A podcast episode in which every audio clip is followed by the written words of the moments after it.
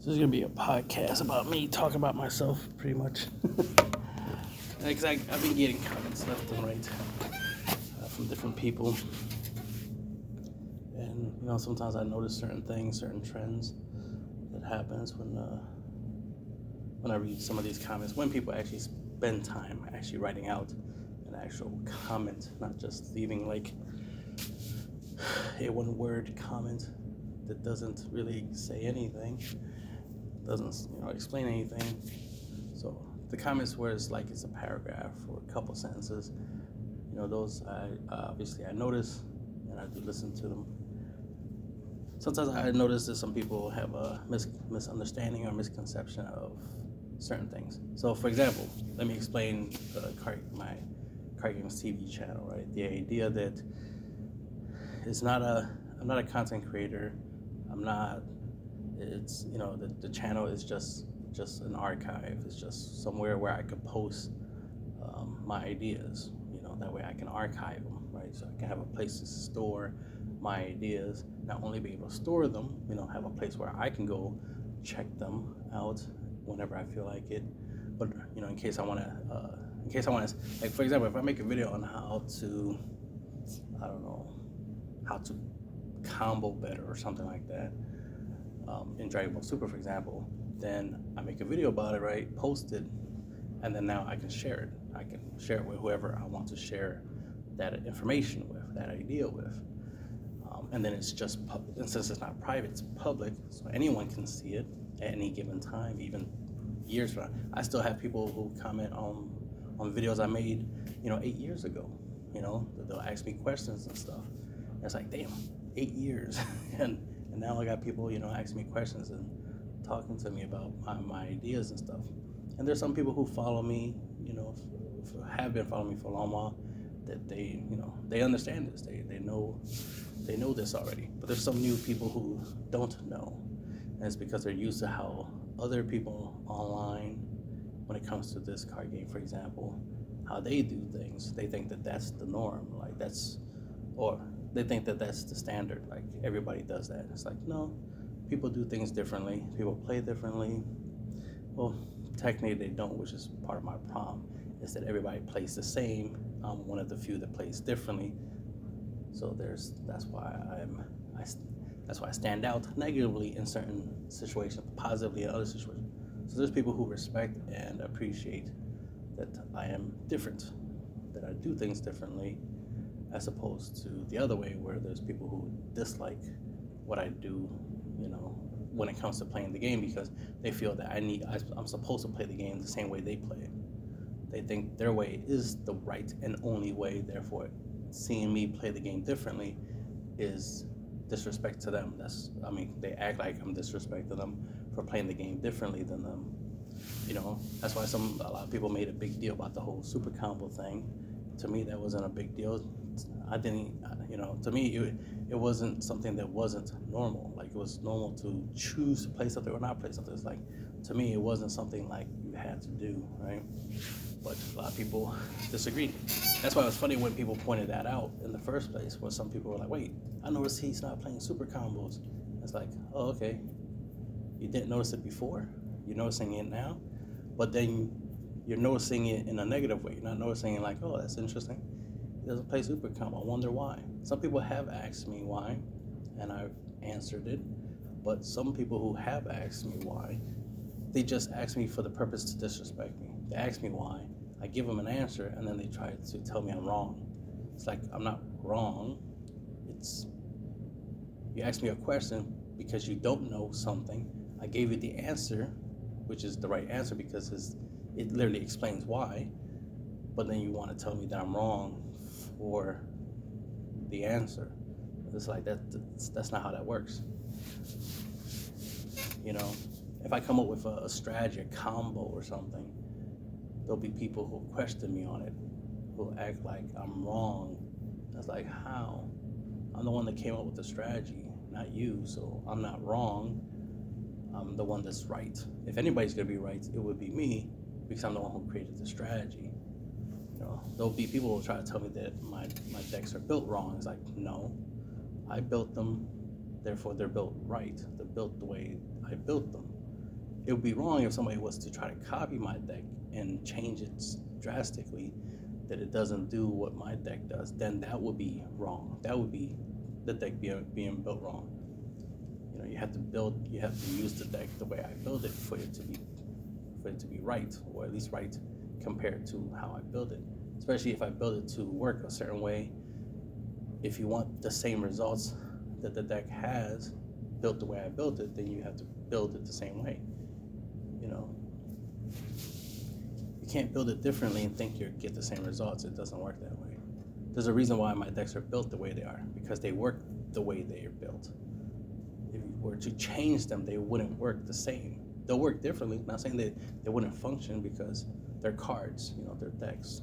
The game, you know, ain't that complicated that you know you you have to play a deck specifically a certain way for it to function in this game. That's not how it works. I know some people act like that. Some people act like if, if a deck is not built a certain way, it doesn't work, which is how some people complain about my decks. It's like, oh my god, you have too many unisons, the deck doesn't work. It's like, that's false. It does work. It, and, it, and it mainly works, for me anyway, because of the unisons. The unisons put in a lot of work for me, so it definitely works. And I've proven that more than, well, a lot of unisons in a deck you know, works really, really good. I even proved it so much so that I made a 60 unison card deck, a deck with 60 unisons in it, and proved that it works really good, that it's consistent. not saying it's the best deck or that everybody should be playing a 60 uh, unison card, a 60 card unison deck, right? but I proved that having, you know, 12 unisons, 16, 18, 20 unisons, right? In a deck, it's not too many. Like half your deck being unisons is not a problem. It's not a it's not a bad thing. Not saying that everybody should be doing that, obviously, but I'm, I just proved the point. There's like saying that, oh my God, because that's one of the, the, the, the, one of the many complaints that some people will try to say toward to me is too many unisons uh, you, you're not playing super combo, so the deck is bad, and the list goes on and on of people trying to say negative things about my decks just because of their beliefs. They believe that I'm playing too many unisons. Okay, that's your opinion. That's not a fact. You know, like you're saying I'm playing too many unisons, as in that's a bad thing, but that that's not a fact. That's an opinion. You believe too many unisons is a bad thing, but I have proven that it is not that actually says more about you than it would ever say about me. If you have, if you can't play 12 unisons in a deck, well, then that's a you problem, not a me problem. So, you, I would recommend for yourself to play how many, however many unisons best works for you. But if 12 works for me, 20 works for me, or 60 card, uh, 60 unison deck works for me, then it just works for me. Why are we trying to make a big deal about it? Why are we trying to act like that's wrong? It's like it's wrong that you're doing something that most of us don't do. It's like, well, that's that's on y'all. Y'all the ones with the problem, not me. If y'all can't play a 60 card, a 60 unison deck, well, then y'all can't. And it's okay if you can't. You know what I mean? Not every not everyone's built the same. Not everyone can do the same thing. That's why it's so annoying to see a lot of people net decking, right? The idea of people trying to play the same thing is just as annoying as people claiming they built a deck when they actually didn't build it. It's like, uh, you bought a couple structure decks put them in sleeves, and now you're saying you built a deck. You didn't build a deck, you bought a deck. You bought a structured couple structure decks, put them in sleeves, and that's it. You sleeved up structure decks. That's not building. That's disrespectful to me as an actual deck builder, because I actually build decks. I actually take time reading the cards and looking at the cards and figuring out, you know, the synergy. You know, I take time to build my decks. I don't just go buy a whole bunch of starter decks and just sleeve them up and say I'm a deck builder. I don't go see the spoilers of a new art, a uh, new deck. I mean, um, a new set, and be like, "Ooh, I like that leader. I'm gonna buy that leader and every card that's in that same color and put them in sleeves, and now I'm a deck builder." It's like, no, you're not. You bought a deck, you sleeved it up, yes, but you didn't build it. Especially if it's an archetype, you definitely didn't build it. Bandai did and that goes the same for any other card games. I, I hated when they added archetypes into Yu-Gi-Oh because the game was was good when people were when the game was generic. People were building things uh, uniquely. Everybody was being different, and it made the game obviously more skill based uh, because there was no oh your deck plays these specific cards and you know therefore I, I could just uh, play a floodgate.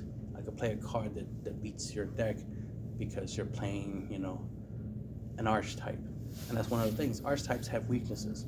A pre-built strategy that everyone is aware of everybody knows what the, the deck does the, archetype does has weaknesses i'm not saying that it's that you shouldn't play archetype i'm not saying that you know i'm against the existence of archetypes. I'm just pointing out that it did create a problem, and in Dragon Ball Super is also creating a problem where a lot of people think that you you have to play an archetype, like you have to play a specific deck with specific cards, and playing anything unique or different is wrong. You know, somebody tried to argue with me, uh, or at least tried to tell me that you know, generic is bad for Dragon Ball Super when it's like, no, it's the opposite. It's actually good. Archetypes is bad because it promotes the idea of of being the same instead of being different. That's what makes it bad when everybody plays same. Because the funny thing is, I, I, people will try to use the argument of like, archetypes being good and meta, pretty much meta decks, right? The idea that if everybody playing the same decks is a good thing and they'll try to promote that as a good thing, but they don't realize that in the same sentence that they're saying that, they're actually contradicting it. They'll complain about what's wrong with the game, but don't realize that what caused those problems that they're complaining about was stuff like everybody playing the same thing. Somebody will literally say, "Oh yeah, everybody's you know everybody playing the same engine, everybody playing the same stuff." That's a problem. But they'll be the same person to be like, "Yeah, that's why archetypes are good because you know, it, it, it promotes diversity. It's like, no, it doesn't.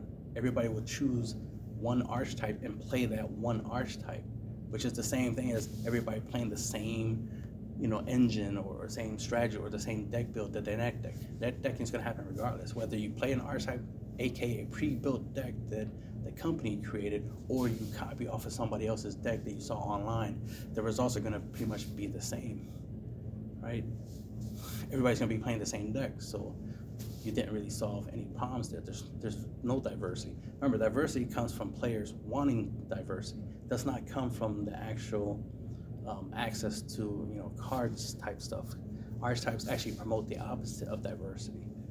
They promote the idea of like you need to play this strategy this way with these cards. They give you a blueprint of playing the same deck, and that's one of the issues that I have with you know archetypes is that it doesn't promote diversity. I'm not against it because I am a theme deck player. I've always have been. Um, like in Yu-Gi-Oh, I always like the idea of having a theme, but I like creating the theme. Like if I want to make a deck where it has a whole bunch of like female characters, okay, I make a female character deck. I don't need like Bandai, for example, to create a heroines lineage deck or something like create an archetype with a lot of the female characters from Dragon Ball. So I don't need them to do that. I can do that myself. I can build my own deck as long as you know I can make it work, right? Make the colors work and all that stuff. I can make my own, uh, you know, you know, heroines uh, deck. I don't need Bandai to create an archetype for that. Not saying they they sh- they shouldn't. It's their game. They can do what they want. I'm just saying is that I don't need it. That's what I'm saying. It's like I don't need it. Like I can just, you know, I prefer to build my own stuff. That's what makes me a, a deck builder. You know, um, I prefer to create my own win con. I don't want to, you know, play a deck and I don't want. The thing is, I don't want to play something that someone else built. Is what I'm trying to say. You know, and an archetype is something that was clearly built by someone else. Think about it. There was somebody who, in R&D, came up with the idea of, of a deck. I'll use King Piccolo because that was something that was mentioned in a comment uh, something about King Piccolo. Don't know why King Piccolo is being used as an example, but whatever. Um, it was just the idea that's like, okay, you got that archetype, and it the win con is whatever the win con is. Trying to think what what is the win con in, in King Piccolo? Is it the the new ruler, the one that like you can't you can't block it and whatnot. You can play it when you have a unison. That's probably the, the main win con. That's probably what people use to try to win, you know, uh, win out the game. So let's say that's the win con. It's like, well, I'd rather use something else, like maybe an overrealm or uh, a card that burns or or just use Champa with my leader and double strike my opponent for game, or use a Unison and Champa and double strike my opponent for game, or something like that. Like I'd rather do things differently. I don't want to do things predictable. I don't want people, you know, and that's another thing. Somebody try to make it seem like uh, my stuff is predictable because I use a lot of the same cards in all my decks. And it's like, well, that's a good thing that I use the same stuff in all my decks because that means no matter what deck I play, I'm going to be able to do a lot of the same stuff I normally do. And ironically, newsflash for some people who don't know, 90% of decks in card games are pretty much the same deck, just different skin, as they say, right? It's the same strategy, the same thing, just different. Um, for example, King Piccolo, King Vegeta, and Launch. There's probably a couple other decks, but I just use those three as example. All three of those decks are pretty much the same. They're all they're all red aggro essentially, right? They're all trying to kill you by turn two or three. You know what I mean? Like they're just throwing out a bunch of, free attackers, so to speak, to try to kill you. That's it. It's just some decks are a little bit better than others, right? But before those three decks even, those three archetypes even existed, you can say launch is not really an archetype. I can agree because you know, it's it's pretty much just uh, uh, my Gohan deck, but with with a different leader, with the launch leader. That's but that proves the point of like, but uh, King Vegeta and King Piccolo, uh, technically they're pretty much the same. Um, so the idea is that I had a Gohan deck that I still do, and I, since since Gohan came out and whatnot, you know, I've been was doing all the stuff that King Piccolo and King Vegeta does. They're just archetypes versions of my generic Gohan deck, you know, where I'm playing a whole bunch of free, you know, uh, bodyguard Legic for free, Nappa super combo for free, right? Just playing them, getting bodies on board for free, you know, attacking my opponent for a lot for one energy by using my Saiyan Scions and stuff like that. And isn't that the thing that's going on right now? People are using um, playing U7. I think that's the Goku day, right? Goku U7 or something like that, or even Gohan U7. It doesn't matter. Um, and they're using Saiyan Scions to bring out skillless battle cards and, and, attack their opponent for a lot of damage in the first uh, two turns of the game. Who's been doing that for, for, for, for, for years now? You know, who's been doing the whole turn one, turn two, multiple damage strategy? That sounds like somebody came up with a concept called the X hit combo strategy, where you try to deal, you know, six or more damage in the in the first two turns of the game. That sounds kind of familiar. I should wonder if somebody has YouTube videos about that on their YouTube channel.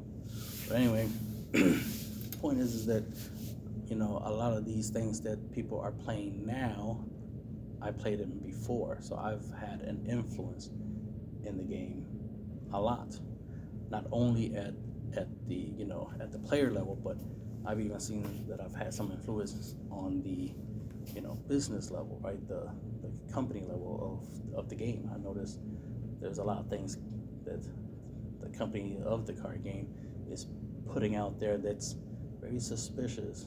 Big coincidence. I'll put it that way. Coincidence. You know, I, I, I do something. I put some information out there, and then suddenly later on, things come out. For example, I came out with, with, with, with a post about super combos having effects other than draw, you know, explaining why I don't use the, the super combos where you draw, how I, I stopped using super combos for a, you know, like a year and a half or something like that. I just stopped using super combos.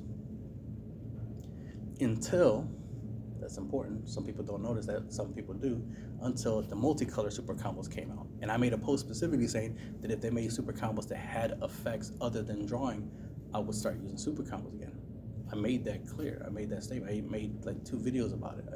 Think I even made a podcast about it. About like me using super combos after, you know, me using super combos once they actually have effects other than just draw a card when you use them and then they did. They created the multicolor ones, which I was which I was happy for. What's ironic, just recently, uh, when they started spoiling um, set 17, um, I was like, I was saying like, oh man, I hope they they they they put they bring they they this set has more super combos. They actually have effects, not just draw cards. I literally said that as there's a comment of me saying that on the you know Dragon Ball Super uh, card game uh, Facebook page, of me saying that of me saying that I want you know I want the set to have super combos that actually have effects, not just draw a card like a lot of other sets because I'm not a fan of the super combos where you just draw a card. I like it when they have different abilities. And lo and behold, just like what yesterday or the day before, yeah, the day before, because yesterday we got three new super combos revealed, but the day before, three super combos were revealed, and there were the multicolor ones, and it's like they have effects. I'm like, yeah, that's what I'm talking about. I'm not asking for too much. It's like, yeah, I have no problem using super combos if they have useful effects. I just hate when all they are is just zero cost 10k and you draw a card and that's it, and that's all they have. That's all they do. It's like, okay, that's that's that's nice, but not great. It gets, you know, uh, it just I hate seeing that same effect over and over again. Draw a card just by comboing. It's like I want to see things different. Try something different. It doesn't even the, the effects don't even have to be amazing. They just they just have to exist. I just want some effects on the super combos so that way it can make the game more interesting. So that way when I do put super combos in my decks, it just makes the deck more interesting. You know, it lets me do some some interesting things, right? I was one of the people who had the idea that it's like, well, we have Champa and E Kai, right? You combo and you get double strike. Why don't they give us something where you could combo and get critical? Critical would be nice to get, or something that can give triple strike or victory strike. Obviously, that'd be too broken. But you know, stuff like that. I mean, it'd be nice to be able to combo something and then give something blocker. Like that's the kind of stuff. Like imagine using a super combo that can give one of your battle cards a blocker. Interesting enough, though, they did create a token that if after you combo it, it makes a token that's a blocker. So hey, that works. That's similar to, to my idea of like comboing and giving something blocker. But um, so I'm a fan of that. That super combo and the the cell one that after you combo it, it summons itself to the field like like um like Nappa. and I, and that's the main super. Anybody who actually follows me and pays attention to me knows that one, I do use super combos, not a lot, but I do use them, and when I do, it's typically Nappa. and like Android 18 is like the other uh, super combo is the other one that I use, but I do use super combos sparingly. But Nappa is the main one I use because he plays himself on the field, and I like the ability to play stuff to attack with. So so Nappa's my main super combo, but now we got the Cell one, so don't be surprised when you see it. But the funny thing is, there's still gonna be people commenting like, "Oh my God, you're using super combos finally." Not finally. I've been using them for many, many years. It's just that I don't use them a lot. And ever since the multicolor ones came out, of course I've been using them, but I still use them optionally. I use them when when they're useful. I don't use I don't just throw them in there just because they have the word super combo on it. Just like I choose if I want to play an ultimate I don't mandatorily have to have an ultimate in my decks. And that's the thing. I have I'm I'm all about choosing. I'm all about, you know, playing what works best for me. But there's the irony that people expect me to do what they do. They expect me to play how they play and it's like, well, I don't. I play the way I play. I play what what's best for me. I don't need to play how everybody else plays. That makes me a sheep. And I'm not a sheep. Right? That makes me not special if I'm doing what everybody else does. That makes me common. I'd rather be a secret rare, a super rare, a SPR. Right? I'd rather be better than everybody else than to be just like everyone else. I don't believe in, you know, equality. I do believe in superiority. But not in a negative way. I mean superiority as in, hey, I put in a lot of effort in being good at something I want that recognition of being good at that something. I want to be good at something. I don't want to be just like everyone else. You know what I mean? That's boring. That's something I notice I see a lot in in the card game communities is the idea of everybody wanting to be the same. When somebody tries to be different, they act like that's a that's a bad thing. That's a problem. It's like no, that's a good thing. Being different is good. We're supposed to be different because we are different in many ways. We're all supposed to have our own minds when people are obsessed with the idea, like, no, we all have to be the same, we all have to do the same thing. That's the opposite of free will. That's the opposite of being an individual, and being unique and different. that is literally being like everyone else. And no one should want to be like someone else anyway. You should want to be the best version of yourself, not try to be like someone else. That's that's some weird shit. Trying to be like someone else. You know, why, why don't you be better than them? It's okay if you look up to somebody and be like, hey, I want to be I want to be like that person. Okay, you might want to be like them, but doesn't mean you have to actually be them. Try to be better than them, or at least get close to their level, right? But the problem is, so many people think that they can literally become an exact copy of someone else. Oh, look, Michael Jordan, he's really good at basketball. I want to be like him, so I'm gonna copy him, so I could be exactly like him. It's like, but you're not gonna be an exact copy of that person. So that's that that right there is that right there is a paradox in itself. That's a contradiction. It's like you're not going to be an exact duplicate of that person. You're not going to make the same decisions that person makes all the time. Just because you copy somebody does not mean you are that somebody, right? Just like if you copy my decks, you are not playing the deck exactly the way I play it. You won't make the same decisions I make. You will play the deck more oftenly. You'll play my decks more wrong than right, which is why I don't tell people to play my decks you know, unless they're they're complaining like, oh, that's not good. I don't think it's good. Like, I'm like, have you even tried it? Nah, nah, I don't need to try it to know it's not good. It's like, well, that's just that's not how it works. But okay, that's your opinion. I don't care. You know, if you're going to tell me some that my decks don't work, you have to prove it. You can't just say they don't work because you believe they don't work. That's an opinion, not a fact. And since it's not a fact, it doesn't matter. What matters is the truth. Prove to me that my deck doesn't work, and then I'll, you know, look into it. But the thing is, is that I know they work. I play them and they work. They're based off of strategies and concepts that already work for me for over three years now. I don't need to play test them to know they work. They work because I already know they work. You know what I mean? That's the thing. When you get good at something, you're good at it. You don't really stop being good at something once you're good at it. And that's the thing. I've been spending a lot of time mastering um, this game, getting getting good at the game, not meta or or, or knowing what's quote unquote the best cards in the game and whatnot, like how a lot of other people do.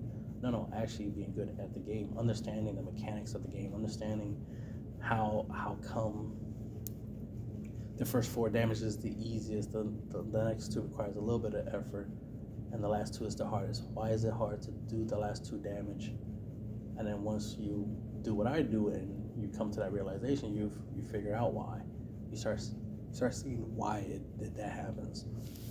And ironically, after turn two, so turn three and, and, and beyond, um, it gets harder to do damage because your opponent has more energy to play negates. So not only can they play something to attack you with, or even play a blocker, they could also have a negate. So they so their chances of defending themselves is higher. They can they can block, they can negate, they can out combo. Right. So those are three things they have access to after they have three energy that they can use against you when you're trying to go for game. See, turn one, turn two, it's hard for them to have a blocker and a negate. They can have one or the other, not both. Granted, they can still have the ability to out combo, but the game just started, which means their hand size is smaller, so they're not likely to combo in the first two turns of the game. See, stuff like this, most people don't know because most people don't think about this.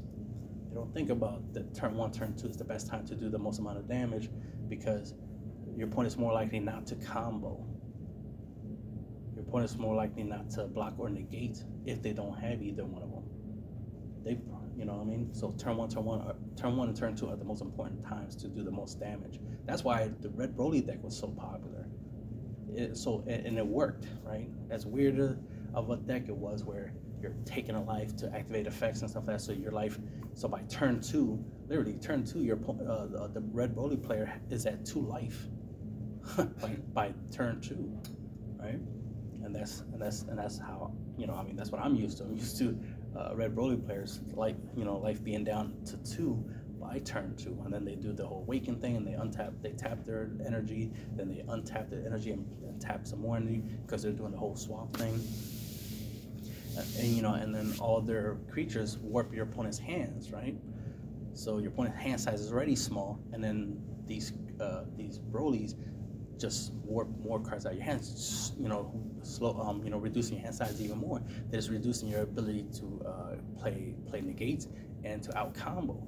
So those are two two things that they're like even the, the creators of this game understand that understand that you know how important it is in the first two turns. Um, you know, to try to do a lot of damage and try to keep the hand size small. Um, so that way it'd be harder to, you know, you know, play negates and to out combo so that way the attacks can go through. And also notice that the leader does crit. Um, some of the battle cards do crit damage, so your opponent's not adding any cards to the hands. So that way the next attack has a higher chance of going through. Notice that even whoever came up with the idea of the Dark Broly swap deck, you know, in R and D, they understand that. This is something I understood for a long, long time, and they finally, you know, made an archetype that that that, that utilizes that that that um, that concept, that understanding. But you know, I use that understanding for a lot of my decks. So a lot of my decks can do what Red Broly does. You know, in, not exactly the same, but roughly the same, right? Just like my deck does, my a lot of my decks does what uh, King Piccolo does, does a lot what King Vegeta deck does, a lot what uh, Launch does, and the list goes on and on. You know, a lot of decks are pretty much the same deck except with different uh, artwork. That's about it. And that's the same for Yu-Gi-Oh, just like it is for Magic, and just like how it is for Dragon Ball Super. You know, once you get really good at a game, you start seeing that you start seeing that similarities. Like, yeah, every deck's pretty much the same. All control decks are pretty much the same. All aggro decks are pretty much the same. You know, the same deck, right? All uh, uh, hand control decks are pretty much the same. Blah blah, and the list goes on. It's like that's why we start having these archetypes, right? Or these not archetypes, but these um these architects, right? These architects, these different types of decks. That's why you have the control deck and the aggro deck and the mid-range deck, and that's why we have those archetypes, architects.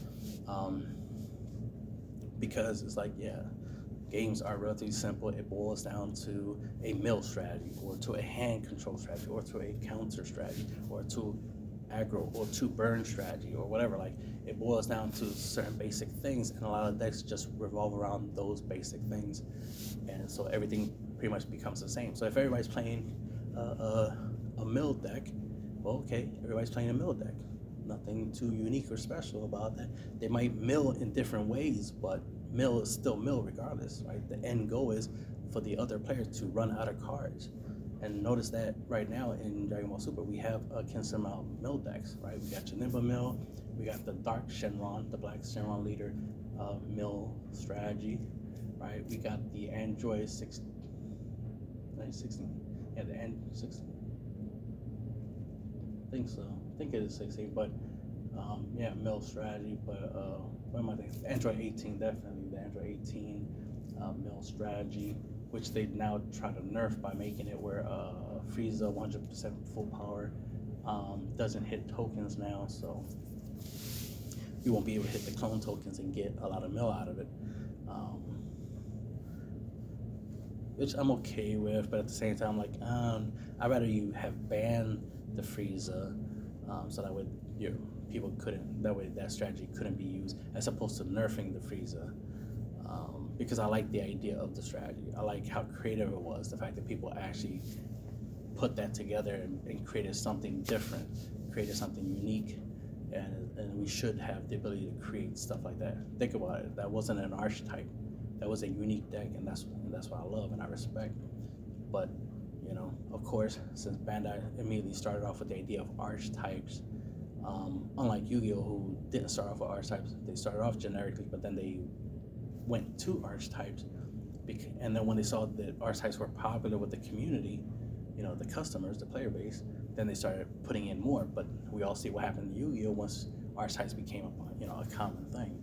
Then they started going back to the idea of generic per se. That's where the link summon stuff come in, and then now everybody's just you know doing degenerate you know um, gen, gen, gen, generically degenerate things, right? So I can understand some people not wanting generic stuff in Dragon Ball Super per se because they feel that it'll, it'll be it'll be the same thing. But remember, that's that's the players that, that, that are doing that. It's not the game itself per se.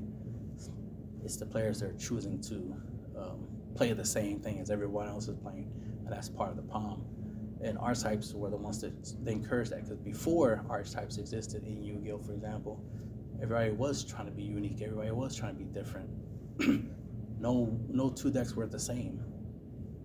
But then they create archetype, and now everybody is trying to play the same thing. So that's why when someone asks you, "Oh, what deck are you running?" is because they, once you say the name of the deck, they think they know everything that's in your deck. That's why they're asking because they want to know what you're playing, so that way they know, you know, how to beat you, right? They, they figure they can beat you because they know what you're playing, as if you're predictable. And the thing is, if you're playing archetype, yes, you are predictable. I prefer I, I, when I play, especially when I play card games, I, I, I do it like the concept of war, right? The you know the art of war for card games, uh, the art, uh, the element of surprise, for example. I do not want people to know what's in my deck? I want people to know what's in my deck.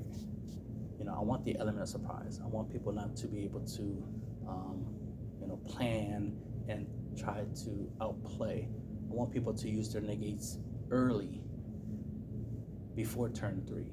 I don't want them to save their negates for turn three, turn four, turn five. I don't want them to have negates and super combos. I don't want them to have negates or super combos um, late game. I want them to use those cards early, so I try. So, so I, I, play very aggressive early game to get them to use their super combos and their negates, um, and maybe even blockers early game, early in the game, so that way late game when I'm trying to go for game, I don't have to worry about you know negates and you know super combos, you know, um, stopping my attacks. I want my attacks to go through so I can you know obviously win the game. The goal is to win, so you have to play with that that idea in mind. So that's why the player, which is part of what this video is really about, is the importance of a player versus a deck. Because you know some people commenting today to me and trying to make it where the the idea is that the how important decks are and how important archetypes are. You know, it's like it's important to have a specific deck because without a specific deck, you can't do good in a tournament. Because somebody tried to use Dark Broly as an example of why somebody did good at a, at a tournament. And it's like, okay, that's uh, that's that's a slightly different scenario. Um, because still, even though Dark Broly, you know, is a skillless deck, is a deck for people, you know, a, a noob can play uh, Dark Broly. My grandma can play Dark Broly. You don't have to be a good player to play Dark Broly. Dark Broly is meant to be easy to easy to play. It's meant to be for people who are not that good at the game. so it was made to be easy. So no surprise somebody would do good at a tournament with something that was deliberately made to be easy. Duh, right? They didn't have to be good to do good at the event. That was the whole point of the Dark Broly deck. It was made for you to play it and do good regardless of how good you are. But on average, that's not normal. On average, not every deck is so good, like by the way it's built, that you don't have to actually know how to play the game. Right? So you as a player still have to be good at the game. You still got to know what you're doing. You know, when it comes to negating, comboing, declaring attacks, like attack order, should you attack with your leader first or a battle card first, you know, stuff like that. Because there's some cards that if you don't attack in the right order, you can get punished, right?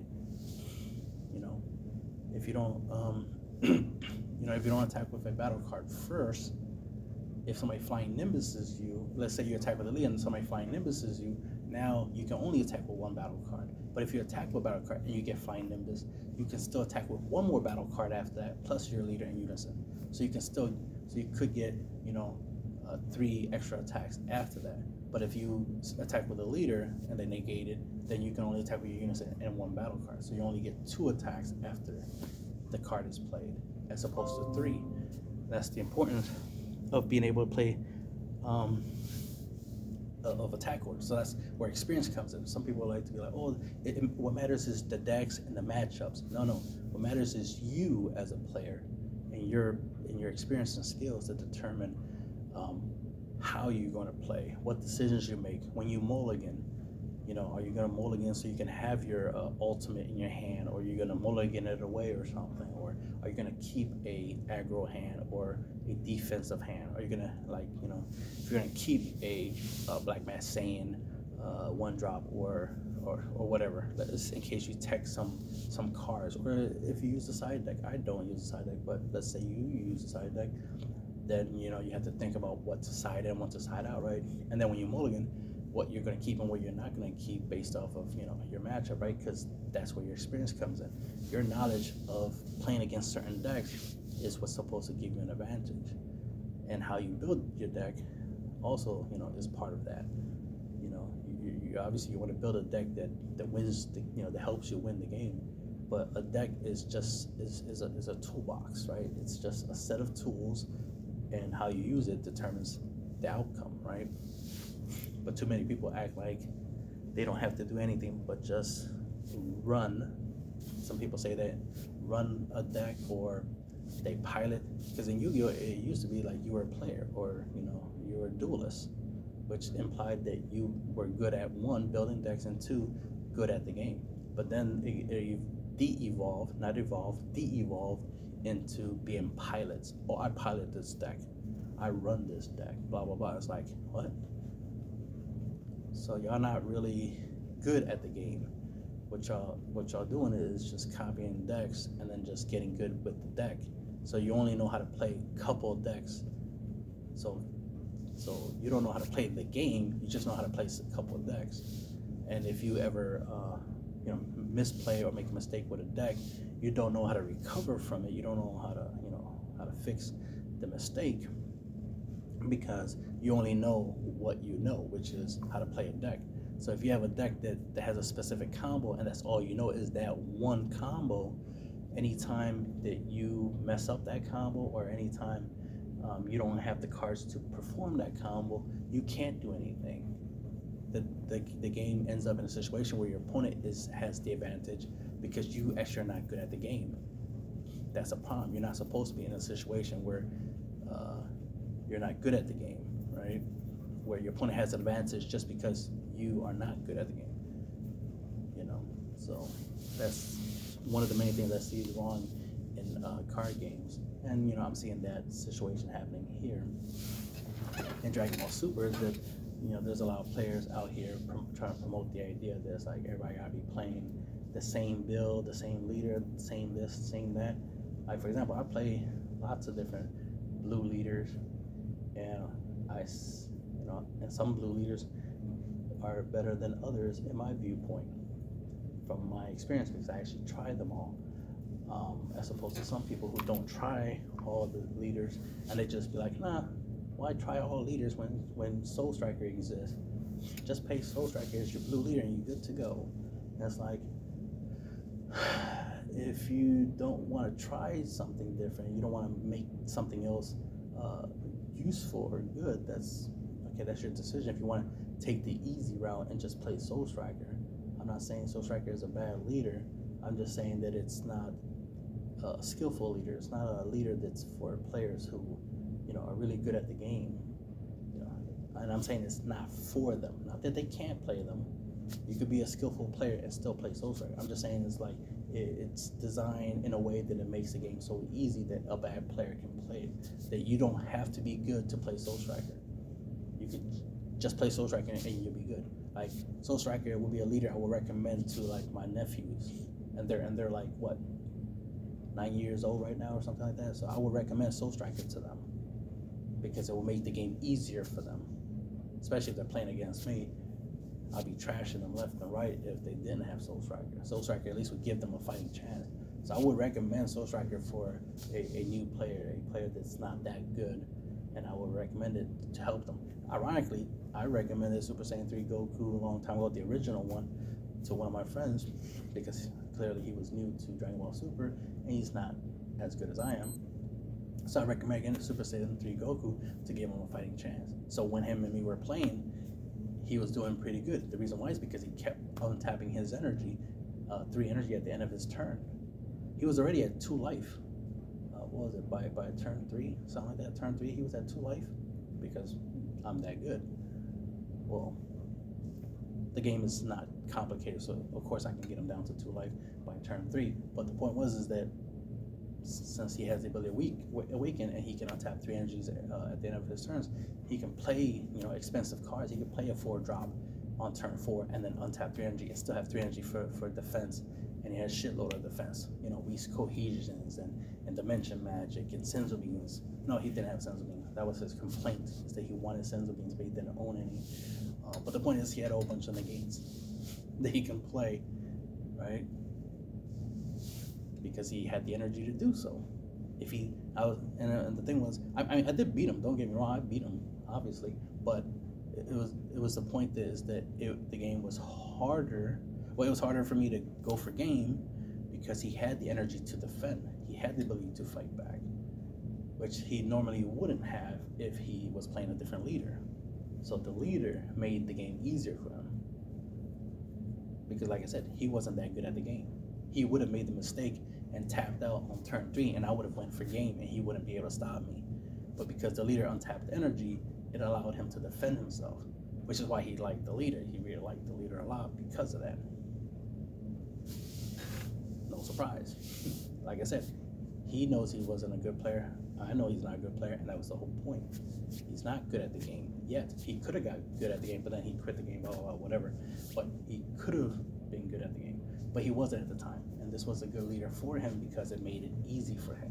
It gave him a fighting chance because otherwise he would just keep losing to me, and then he wouldn't be interested in the game. Which ironically, he still ended up losing interest in the game. In the game, um, because you know I still. He, you know what's funny? He was the one who said to me that I make um, card games not fun. I make card games not fun for him. Those those were some some very specific words. I make card games not fun for him, or just I don't make card games fun in general. And it's not because I'm bad at the games and I'm not good. I don't win a lot. No, it's the opposite. It's because I'm so good at the games. Yeah, I'm, I made the game not fun because regardless of, of what they try to do to beat me, I end up winning more often than not. My win rate is like what 95% or something like that. Probably 99. but it, it depends on the card game. The thing, one thing what's ironic. What I like about Dragon Ball Super is the fact that, regardless of the fact that I am really good at the game and I've mastered a lot of a lot of aspects of the game, um, I can still lose. So there's still the high probability of me losing, which I like, and that's what what intrigues me about the game is that it's the fact that it's like even though I've you know nearly you know 100% mastered this game, I can still lose. With other card games, it'll be harder. Like I would have to make mistakes. You know, I have to misplay, or my opponent would have to have like some really powerful uh, combo that allows them to like auto win and it's like, oh, oh cool. You, you, you, had an FTK and I couldn't stop it. You won. All right, good for you.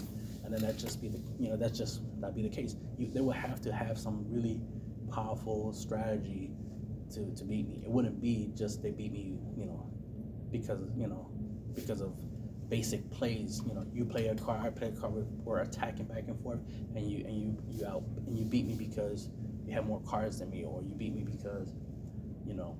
Um, you activated an effect that allowed you to, you know, beat me or something, some like it wasn't, it wasn't like some type of thing where it's like, oh man, you tricked me. I thought you were not going to uh, chomp up, but then you chomp up, uh, and that caused me to lose the game. I should have tried to, you know, stop that or something, you know, something like that. Like it wasn't a scenario like that. It's like you're gonna have to have like some type of powerful strategy to to, to guarantee that I can't um, beat you. Like for example, just drop Android 17, turn into tides, and bang, now you got me. Like, oh shit, you got me. You turn into tides to me. Shit, you got me. You win the game. You know what I mean? That, that can happen, right?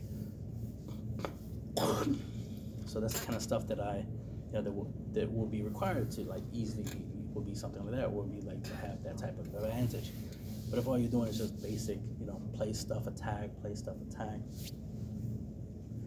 then you know the likelihood of me beating you is, is a lot higher because of the fact that it's like, well, if I have a strategy that, that can beat you by the time I get to a certain turn, like turn five or turn six, for example, or even turn four, then okay, once I reach that turn and play the card that I uh, or the strategy that I'm that I'm planning to play on that turn, you know, I'm gonna win once once I get there. You better have a way to beat me before that happens. But typically, I'll get to that turn. I'll get to that strategy, and I'll you know win the game. But man, it was weird when when, when he said that that I, I make uh, make the game not fun for him, and that's unfortunate because I don't want people not to have fun. Uh, a lot of times I will let people win because I want them to to like the game. You know, I want them to enjoy. I tend to hold back a lot when I play.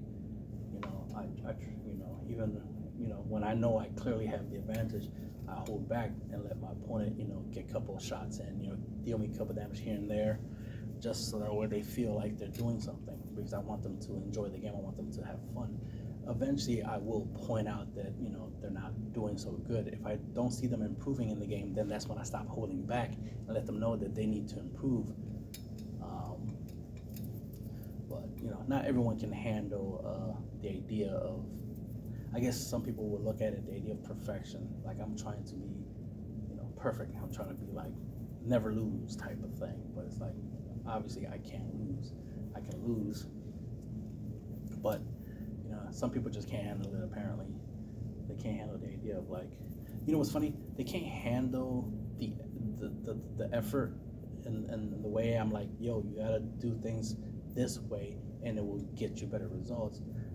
It's like they want to win a lot, but they don't want to win a lot through effort. They want to win a lot through just oh, I bought this card and this card wins me games all the time or something like. They like it when they have something a really good card and wins them the game easily. They like that, but they don't like it when it's like you gotta play these cards in this order. You gotta make this decision at this point in time. You gotta wait until your opponent taps out of energy and then attack for game. Like they don't want to put in all the effort that I do. They just they just the, thing they want it things to be easier.